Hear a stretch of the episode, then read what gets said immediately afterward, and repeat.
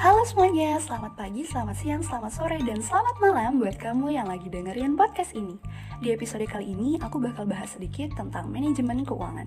Lebih tepatnya sih tentang penerapan teori keuangan dalam lingkup perusahaan, terutama pada masalah-masalah yang bersifat mendasar dan pokok. Secara sederhana, tanpa menghilangkan esensi teori keuangan, sehingga kita lebih mudah memahami esensi teori atau konsep keuangan tersebut. Manajemen keuangan adalah tools yang digunakan oleh pengelola perusahaan untuk mengatur semua aktivitas keuangan, mulai dari perencanaan, analisis, pengambilan keputusan, dan pengendalian. Kita mulai dari teori dan definisi manajemen keuangan. Teori pada dasarnya adalah common sense. Dengan demikian, pembahasan dimulai dari teori keuangan secara umum, kemudian diikuti penerapan atau aplikasi dalam perusahaan. Untuk itu diharapkan kita semua bisa memahami logika atau alasan yang menjelaskan mengapa perusahaan mengambil keputusan keuangan tertentu. Sebenarnya apa sih pengertian manajemen keuangan? Definisi manajemen keuangan menurut para ahli adalah salah satu alat yang digunakan oleh manajemen untuk mengatur aktivitas keuangan, mulai dari kegiatan perencanaan anggaran perusahaan, analisis, pengendalian kegiatan keuangan, serta pengambilan keputusan dari beberapa alternatif yang dihadapi. Sebagai contoh, manajemen keuangan, perusahaan memerlukan berbagai aset untuk menjalankan operasinya. Oleh karena itu, perusahaan perlu mencari sumber dana untuk membiayai kebutuhan operasi tersebut. Apakah ruang lingkup manajemen keuangan hanya digunakan di perusahaan? Sebenarnya tidak. Ruang lingkup dan konsep manajemen keuangan dapat diterapkan oleh siapa aja. Misalnya, manajemen keuangan pribadi, keluarga atau rumah tangga, perusahaan, organisasi nirlaba, sekolah, dan pemerintah. Nah, di sini ada contoh penerapan manajemen keuangan untuk masalah pribadi. Seseorang mungkin dihadapkan pada suatu masalah bagaimana cara mengatur keuangan terkait dengan kelebihan penghasilan yang mereka dapati.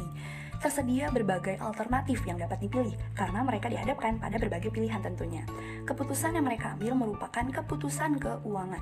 Sebagian mungkin memilih untuk menyimpannya dalam bentuk deposito rupiah, yang lain menyimpannya dalam bentuk deposito dolar, sedangkan yang lainnya lebih memilih untuk menggunakannya dengan membeli tanah atau aset-aset tertentu. Mengapa mereka memilih jenis penggunaan dana tertentu? Pertimbangannya adalah penggunaan dana tersebut diharapkan akan memberikan dia feedback atau keuntungan yang lebih begitu. Demikian juga jika seseorang memerlukan aset seperti mobil dan rumah melalui pembiayaan pihak lain, maka individu tersebut akan mencari sumber pembiayaan yang paling menguntungkan, misalnya pinjaman dengan bunga murah untuk membiayai kebutuhannya. Nah, sekarang memasuki fungsi manajemen keuangan. Fungsi manajemen keuangan yaitu menyangkut kegiatan perencanaan, analisis, dan pengendalian kegiatan keuangan. Mereka yang melaksanakan kegiatan tersebut sering disebut sebagai manajer keuangan. Meskipun demikian, kegiatan keuangan tidaklah terbatas dilakukan oleh mereka yang menduduki jabatan seperti direktur keuangan, manajer keuangan, atau kepala bagian keuangan. Tetapi direktur utama, direktur pemasaran, atau direktur produksi kadangkala mereka juga melakukan kegiatan keuangan. Nah, di sini ada contoh aplikasi manajemen keuangan keuangan seperti keputusan untuk memperluas kapasitas pabrik menghasilkan produk baru jelas akan didiskusikan dan diputuskan oleh berbagai direktur, tidak terbatas hanya oleh direktur keuangan. Banyak keputusan yang harus diambil oleh manajer keuangan dan berbagai kegiatan yang harus dijalankan oleh mereka. Tugas dan fungsi manajer keuangan yang juga merupakan aktivitas manajemen keuangan utama dikelompokkan menjadi dua kegiatan ya teman-teman. Salah satunya aktivitas menggunakan dana dan yang lainnya aktivitas mencari dana.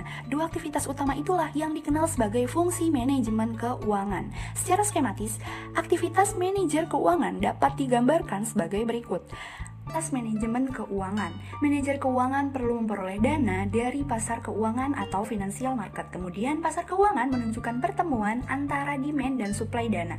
Lalu, untuk pertimbangan praktis, dana tersebut kadang dipisahkan menjadi dua, yaitu dana jangka pendek di pasar ruang atau money market dan jangka panjang di pasar modal atau capital market. Pasar keuangan tersebut ada di pasar formal dengan lembaga-lembaganya seperti lembaga perbankan, asuransi, bursa efek, dan sewa guna.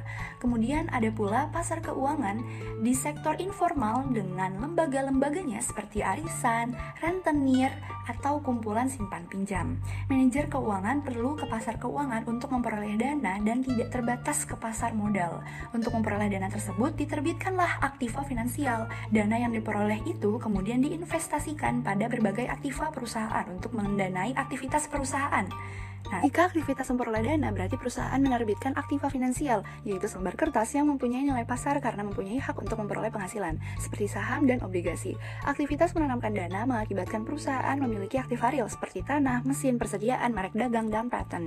Dari aktivitas menanamkan dana ke investasi, perusahaan mengharapkan untuk memperoleh hasil lebih besar dari pengorbanannya. Dengan kata lain, diharapkan memperoleh laba. Laba yang diperoleh perlu diputuskan untuk dikembalikan ke pemilik dana, yaitu pasar keuangan, atau diinvestasikan kembali ke perusahaan. Kemungkinan pilihan tidak selalu bebas.